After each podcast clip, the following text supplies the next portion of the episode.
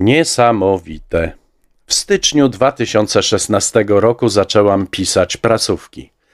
Gdyby ktoś mi wtedy powiedział, że przede mną całe lata tej orki, to bym się popukała z niedowierzaniem w głowę. A tu proszę, rok za rokiem mija, a lud wciąż pełen uwielbienia dla Pislandii, a procent osób, które nie zamierzają iść na kolejne wybory wciąż wysoki, a opozycja wciąż nie może znaleźć sposobu na prezesa i jego klikę.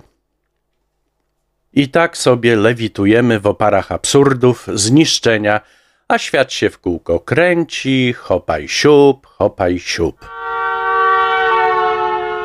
Prasówka Tygodniówka pod redakcją Tamary Olszewskiej 9-15 stycznia 2023 roku. Czyta Piotr Sobieski. Już prawie 8 lat obóz władzy szuka jakiegoś haka na Donalda Tuska. Obiecał przecież ludowi, że go dorwie i rozliczy. No i teraz może mu się wreszcie uda. Umiejętnie wyrwał z kontekstu słowa o wyprowadzeniu Glapińskiego siłą z banku, chwycił się ich jak tonący brzytwy, prowadzi już śledztwo i oczami wyobraźni widzi, jak wsadza pana Donalda na 10 lat do więzienia. Szczyty idiotyzmu osiągnięte, prawda? Złotousty Morawiecki kolejny już raz, trzeci lub czwarty z tego co pamiętam, wskazuje nam, kiedy kasa z KPO popłynie wartkim strumieniem. Poprawki do ustawy o Sądzie Najwyższym przegłosowane, pozostaje więc tylko wrzucić na sejmowy ruszt projekt ustawy wiatrakowej, która długo leżała odłogiem w zamrażarce. I potem już tylko czekamy na forsę. Może to nastąpi w trzecim lub czwartym kwartale tego roku. No cóż, jak dożyjemy, to zobaczymy. Zybertowicz, który wciąż nie wiem, czym sobie zasłużył na tytuł profesorski, ubolewa bardzo, że PiSowi nie udało się przyciągnąć do siebie młodych. Politycy Zjednoczonej Prawicy nie przegadali z młodymi wielu spraw ważnych i niesforne młodziaki uciekły od PiSu. Ten błąd trzeba naprawić po wyborczym zwycięstwie. Proponuje on, aby zacząć od tych szkół, w których kpi się z polskości, a nauczyciele krytykują obóz władzy. Te słowa, wbrew pozorom, brzmią groźnie, bo zwiastują ostrą szarżę na edukację. O święta naiwności, on naprawdę wierzy, że młodzi się dadzą. Uniwersytet Wrocławski planuje budowę Centrum Badań Fizycznych i Chemicznych. Projekt jeszcze tkwi w powijakach, nie przeprowadzono konsultacji społecznych, nie podjęto kolegialnej decyzji, ale już wybrano patrona. Ma nim być Kornel Morawiecki. Mało tego, już 30 grudnia synek Kornela, obecny premier, przekazał Uniwerkowi celowe obligacje skarbowe, z których 80 milionów ma pójść na to właśnie centrum. Nie ujmując panu Morawieckiemu seniorowi, według mnie to ewidentna ustawka polityczna i na dodatek za nasze publiczne pieniądze. Wszyscy pamiętamy, jak to Morawiecki, będąc ponoć całkiem nieświadomym faktu, że wielkimi krokami zbliża się inflacja, zainwestował w obligacje skarbowe o wartości 4,6 miliona złotych.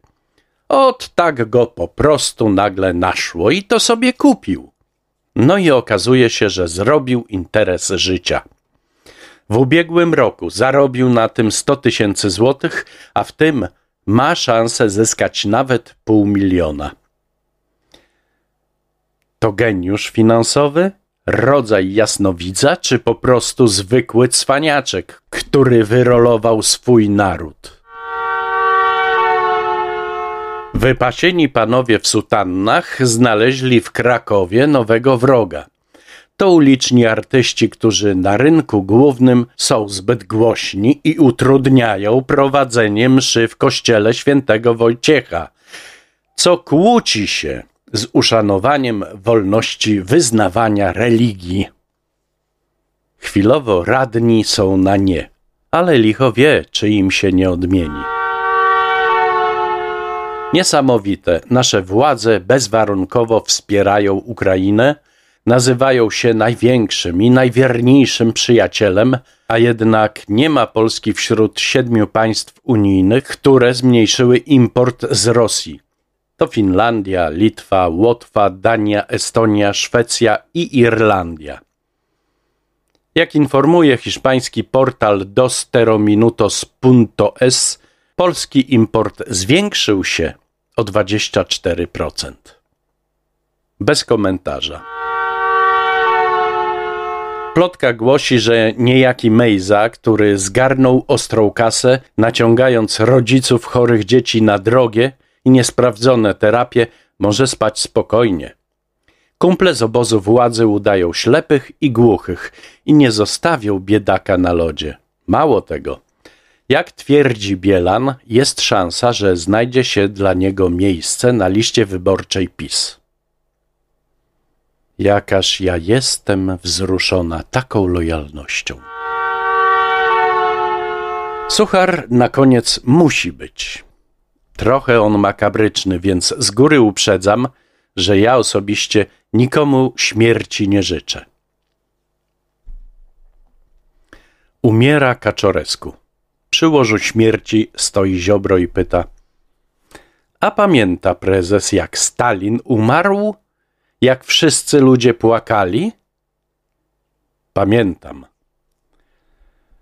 I teraz Polacy będą tak płakać.